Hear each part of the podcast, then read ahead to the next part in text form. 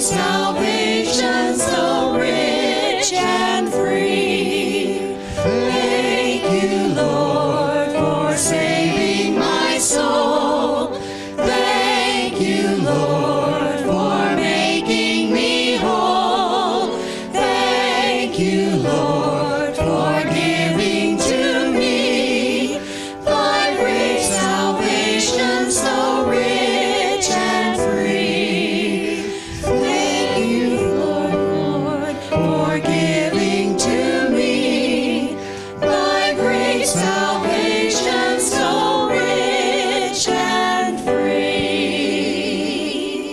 One of the first stories that I learned as a child was the story of creation. It was taught to me by a Sunday school teacher with a flannel graph board. How many of you remember flannel graph? You're going to date yourself if you say yes. You know, that felt covered board that you could stick figures on. I think it was like the precursor to Velcro. I don't know. But but she would, you know, she, God created the ocean and she'd stick some water up on the board. And God created the sun and the moon and the stars and she'd stick those up on the board. And God created elephants and she'd stick an elephant on the board. And then finally it got around to, and God created us. And to put a man and a woman on the board. And I learned from that lesson not only that God was the creator, but that I mattered. Because I am a creation of our God, that means I matter. There is value, there is worth to being human because we're created by God. But then a few years later, I got older in school and I started having science teachers who said, no, the world was not created by some divine cosmic being. The world came about because of the accidental collision of some cosmic forces that happened to come together in just the right way at just the right time to create this world in which we live. And eventually, these microorganisms crawled out of the primordial ooze, and one thing turned to another thing, and eventually there was us. Now, that's not how they said it, okay? I, I, I mean, that's not, that's not what the science teacher said. But to my mind, that's what it meant. You know, that's as I heard this, I go, okay, you're telling me that this world in which we live, that is full of order and, and beautiful things, just kind of there it is. I'll never forget, I had a um, preacher one time, he was talking about creation, and he took, uh, he had alphabet letters, and he stuck them in a bag, and he shook them up, and he dumped them out.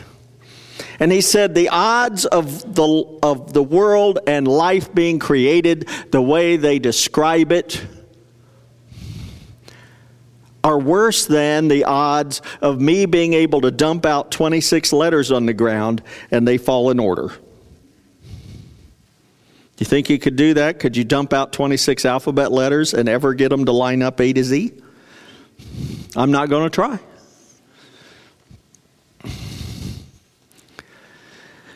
And so I was faced with a choice, and I realized that the choice I made was significant. I wasn't just deciding between two competing ideas of how life came to be and how I came to be. I am deciding between what that means for my life. As I said, when if I believe in creation, it means my life has value and purpose and significance. But if I'm just the result of some accidental collision of gases and matter coming together and eventually involved from an amoeba to me, then that means life is just very random. I'm a, I'm a product of chance and circumstance, and really don't have any value at all. The key for me was Genesis 1:26, and that is our scripture today. If you want to find Genesis 1:26, it's on page 1. Actually, if you're using a Pew Bible, it's on page 30 because they put a bunch of other stuff before you get to the actual Bible. But it's the first page of the actual Bible. And after going through this story of creation, in Genesis 1:26, it says, Then God said, Let us make man in our image, in our likeness. Just going to stop there. Let us make man in our image and in our likeness. I find that a lot of people struggle with the question of self esteem, self worth. Uh, they find themselves asking the question Do I matter? Is my life significant? And there are many influences in our world that seek to tear down, to demean, to criticize, to feed that idea that you don't matter and you're not important. It can happen in the home. It can happen in the school. It can happen on social media. It can happen in the workplace. Sometimes it can even happen at church where we fail to fully affirm someone's worth and value and significance. But Genesis 126 answers that question Do I matter? Am I important? Is my life meaningful? Then God said, Let us make man in our image, in our likeness. That verse teaches us a great promise. And this is what you got to hold on to. You can forget everything else I say this morning, but hold on to this. We are created by God in God's image for God's glory. Repeat after me. We are created by God, created by God. in God's image for God's glory. We are created by God in God's image for God's glory. Hold on to that because that answers the question do you matter? It answers the question of self esteem by helping us to understand it's really not self esteem, it is God esteem. that my self esteem comes from the fact that I am made by God. They used to have a, a little poster that, that shows a child there, and it said, God don't make no junk. I love that. God don't make no junk. I have a little poster outside my office that says, I'm me. Deal with it. I, d- I just like that. I don't know. But God made us to be like Him more than anything else. Think about that. God didn't create the oceans and go, let us make the, the oceans in our image and in our likeness. He didn't say, let's make the mountains in our image and our likeness. Let's make the forest. let's make the animals. No, the only thing that was made in the image and the likeness of God is us. And about everything else God created, He said, That's good. That's good, that's good, that's good, that's good, that's good. When He created us, He said, That is very good. He set us apart from the very beginning as the pinnacle of His creation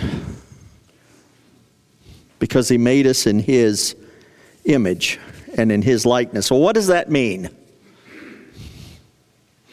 You know, when we, if we say of a person, well, you're, you're in that person's likeness or image, we're saying they look like them.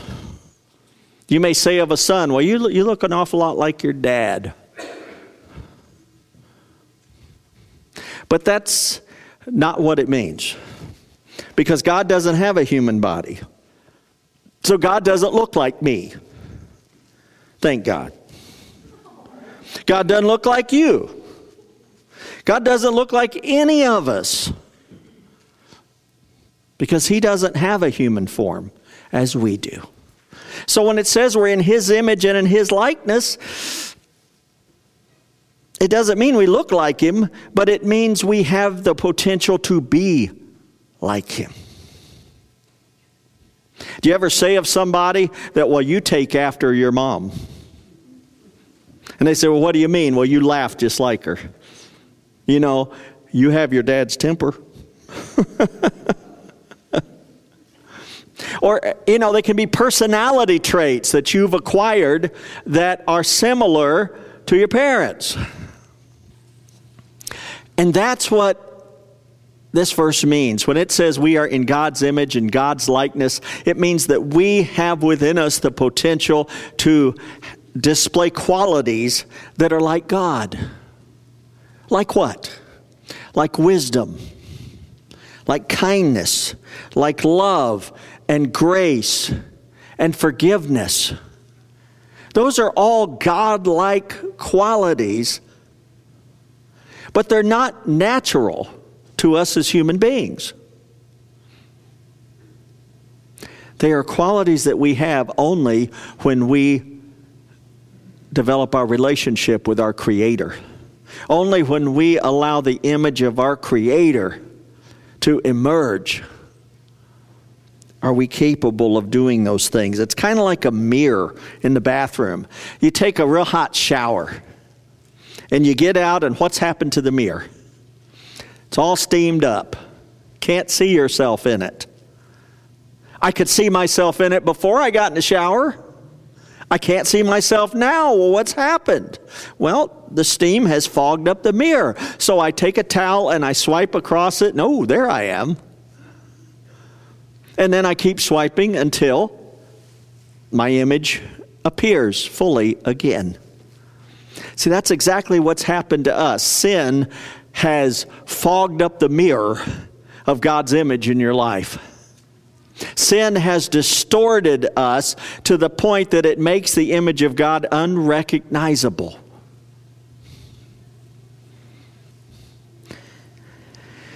In Romans 3:23 it says all have sinned and fall short of the glory of God. Think about that. We are made by God in God's image for God's glory But because of sin, we all fall short of God's glory. We don't glorify God the way we should because of our sinful human nature. So, what needs to happen? That needs to be wiped away. And through our relationship with Jesus Christ, He says, Let me clean your mirror.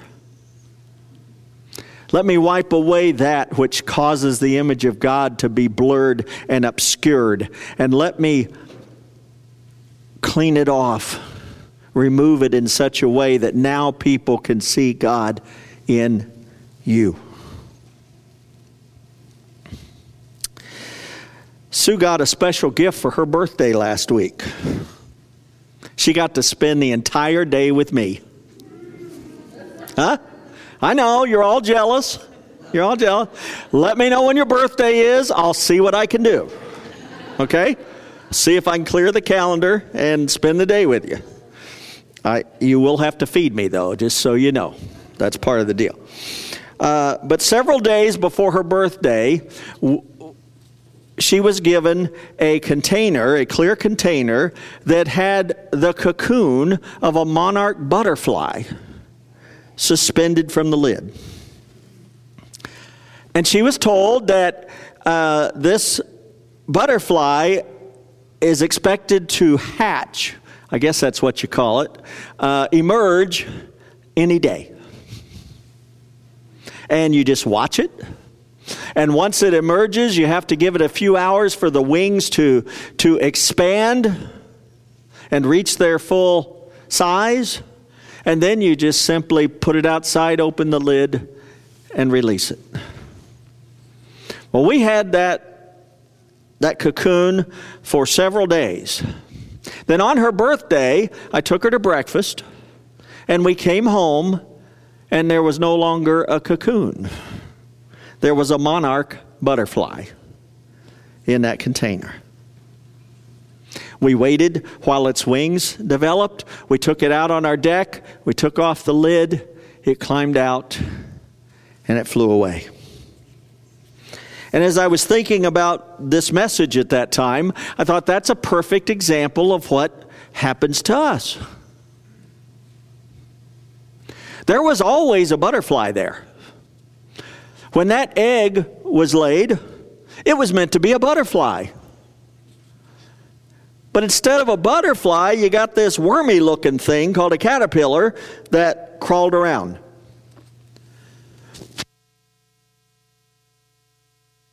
And it was very difficult to look at that caterpillar and say, that's a butterfly. Doesn't look like one, doesn't act like one, but that's what it is. It's a butterfly. And it was only after it enshrouded itself in that cocoon that it could transform into what it was meant to be.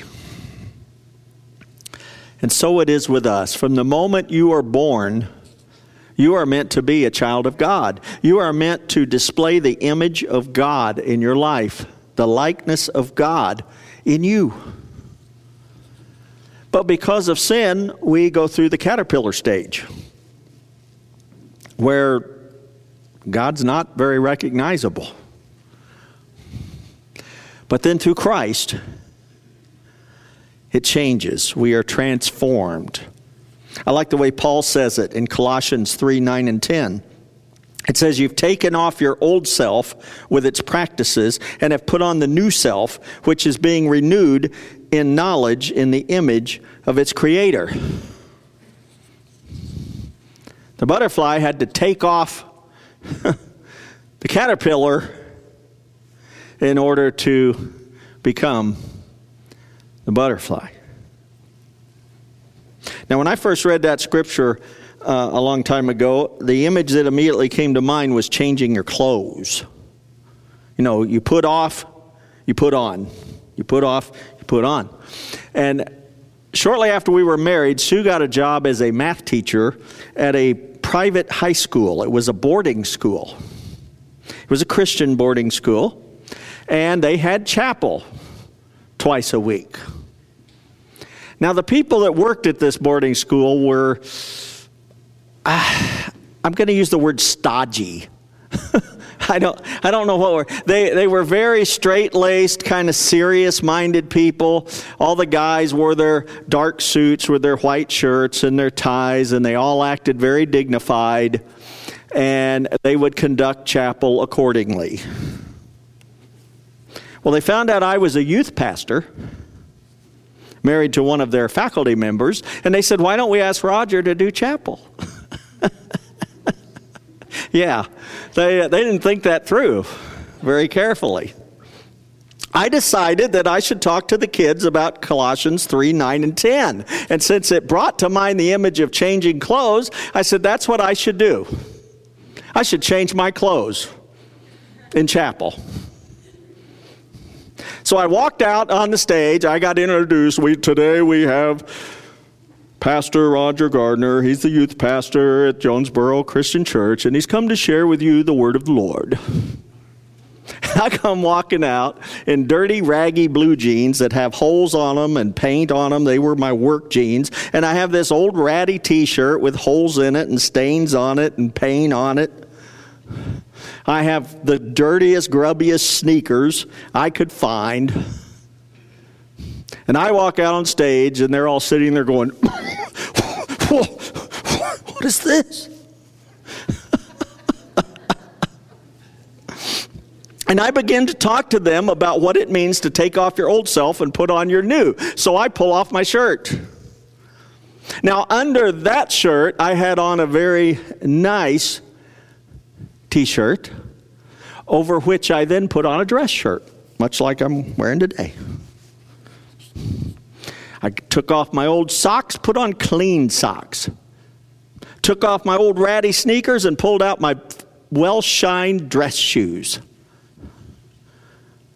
But I still had my pants. They had to go. So I turned around and proceeded to undo my pants and drop them. Now, I had on gym shorts.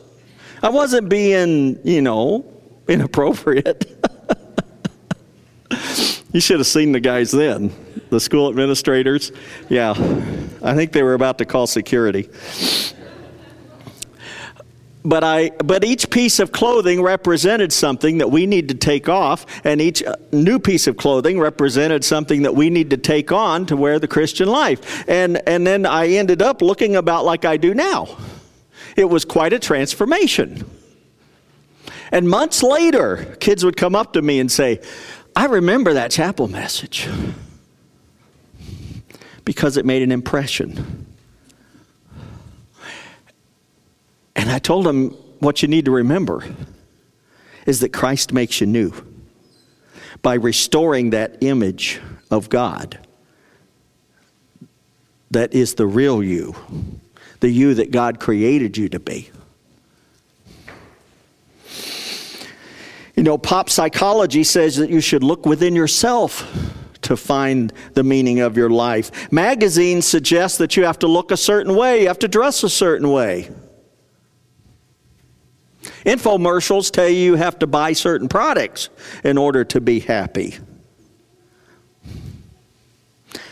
But God says you are important, you matter, and you're valuable just because you are. Because you are created by God in the image of God for the glory of God. Just think how much sadness and disappointment and depression and anxiety would be eliminated if we could understand ourselves that way.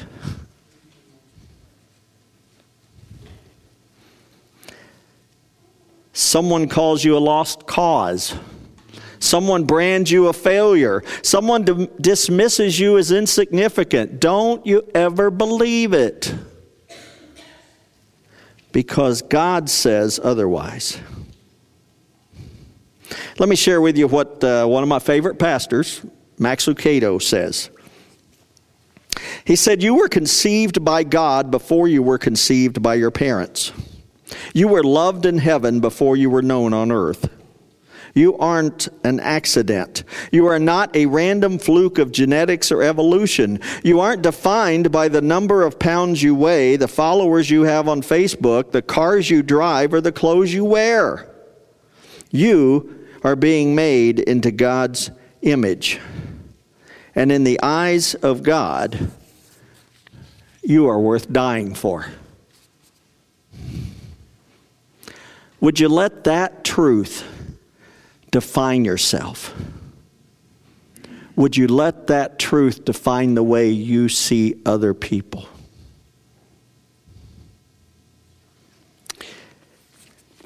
By the way, after the butterfly flew off, a couple hours later it came back. It landed on our deck rail.